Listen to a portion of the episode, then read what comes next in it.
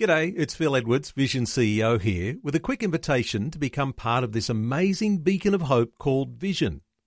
Together we can put our love into action to help people of all kinds build or rebuild their lives on the truth of God.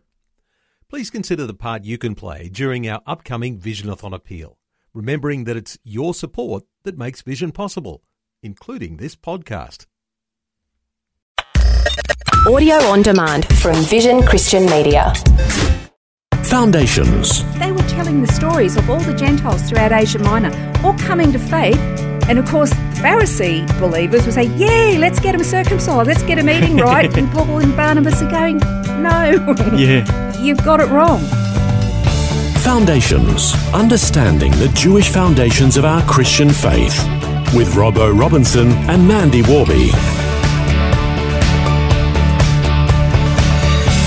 Debate among the first church over keeping the law of Moses in order for Gentiles to join the church was an important one and quite contentious. In recent programs, we've looked at arguments for and against circumcision, dietary laws, and the rest of the Mosaic law. And this time we're going to find out the council's conclusion and ruling on these matters. Yeah, it was interesting in our last conversation.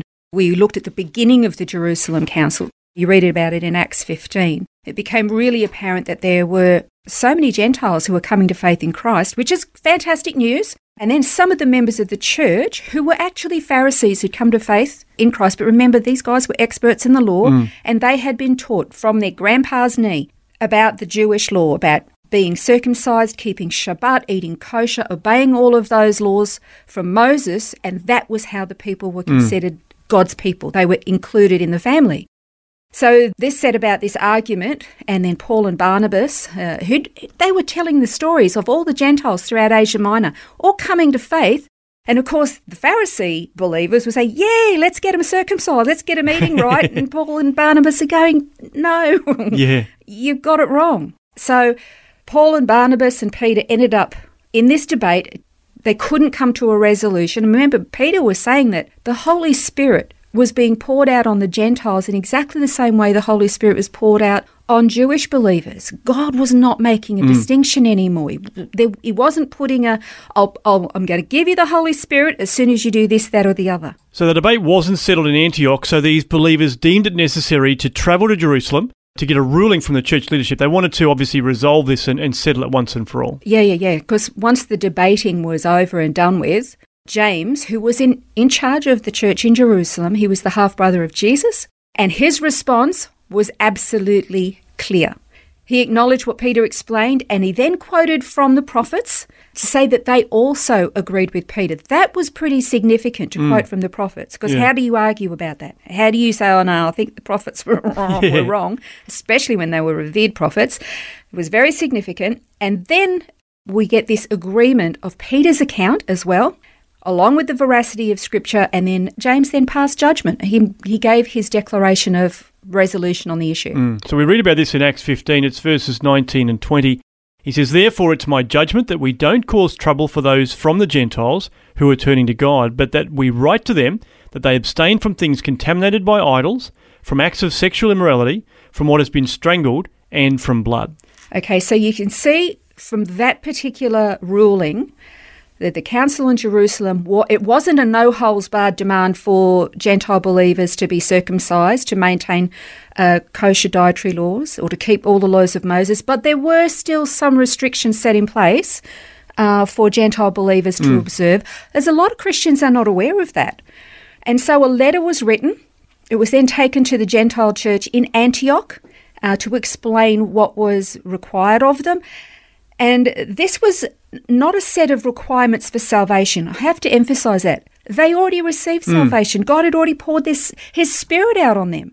Salvation was granted to them by God through their faith in His Son Jesus. This letter was about how, how to set a standard for their daily life, a set of behaviours that would be considered acceptable and right for those who now belong to Jesus who follow him. Yeah. And the letter, uh, written by the council, then got delivered to the church in Antioch by Paul and Barnabas, and then it, and it got sent around the place. Well, we read about this uh, once again in Acts 15. This is from verse 23, the letter that was sent out. It said, The apostles and brothers who are elders, to the brothers and sisters in Antioch, Syria, and Cilicia, who are from the Gentiles, greetings. Since we've heard that some of our number to whom we gave no instruction have confused you by their teaching, upsetting your souls, it seemed good to us, having become of one mind, to select men to send to you, with our beloved Barnabas and Paul, men who have risked their lives for the name of our Lord Jesus Christ.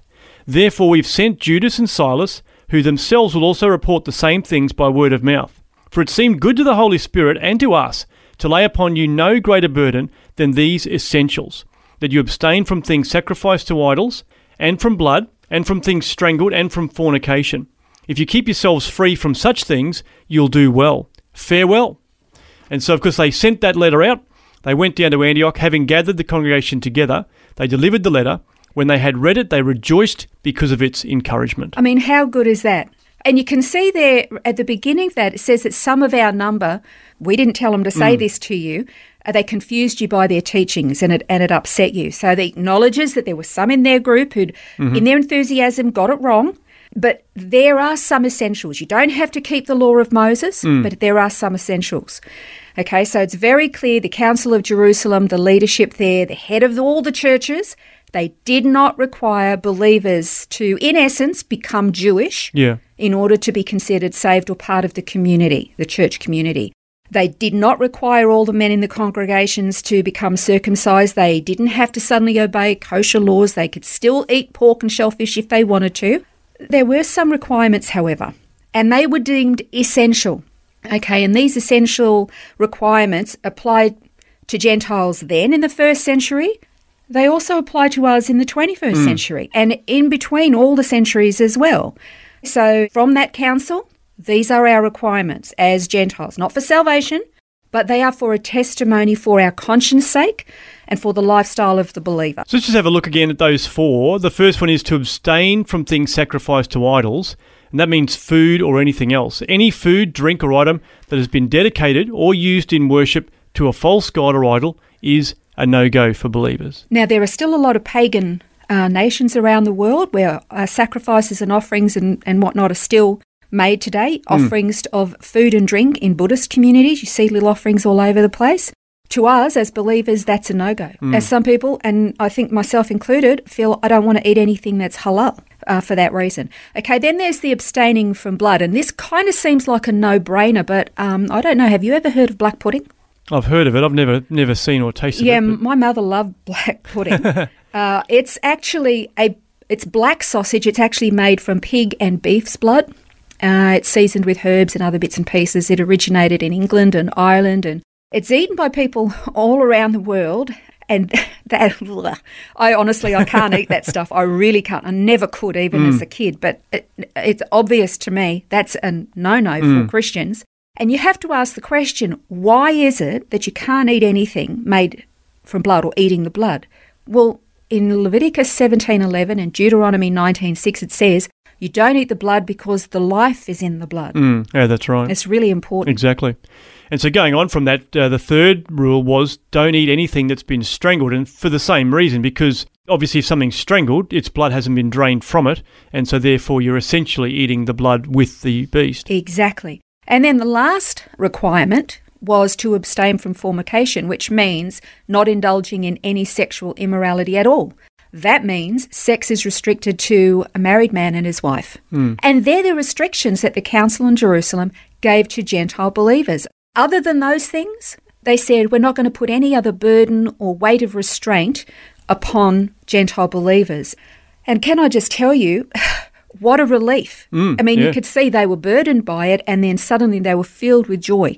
That was, you know, uh, an absolute lifting of that burden That's right. from them. How could the Gentile community know how to observe all of the laws of Moses when most of the Jewish community struggled to- under the weight of Exactly. it, which is what they'd admitted. Well, Paul went on to provide instructions regarding food, drink, and Sabbaths in Colossians 2. And we're going to look at that next time as we continue to explore this whole theme because some people got very confused about that then and still do today. So we'll explore that next time on Foundations. This has been Foundations, a look at the Jewish foundations of our Christian faith. For study notes, resources, and more, see vision.org.au slash foundations.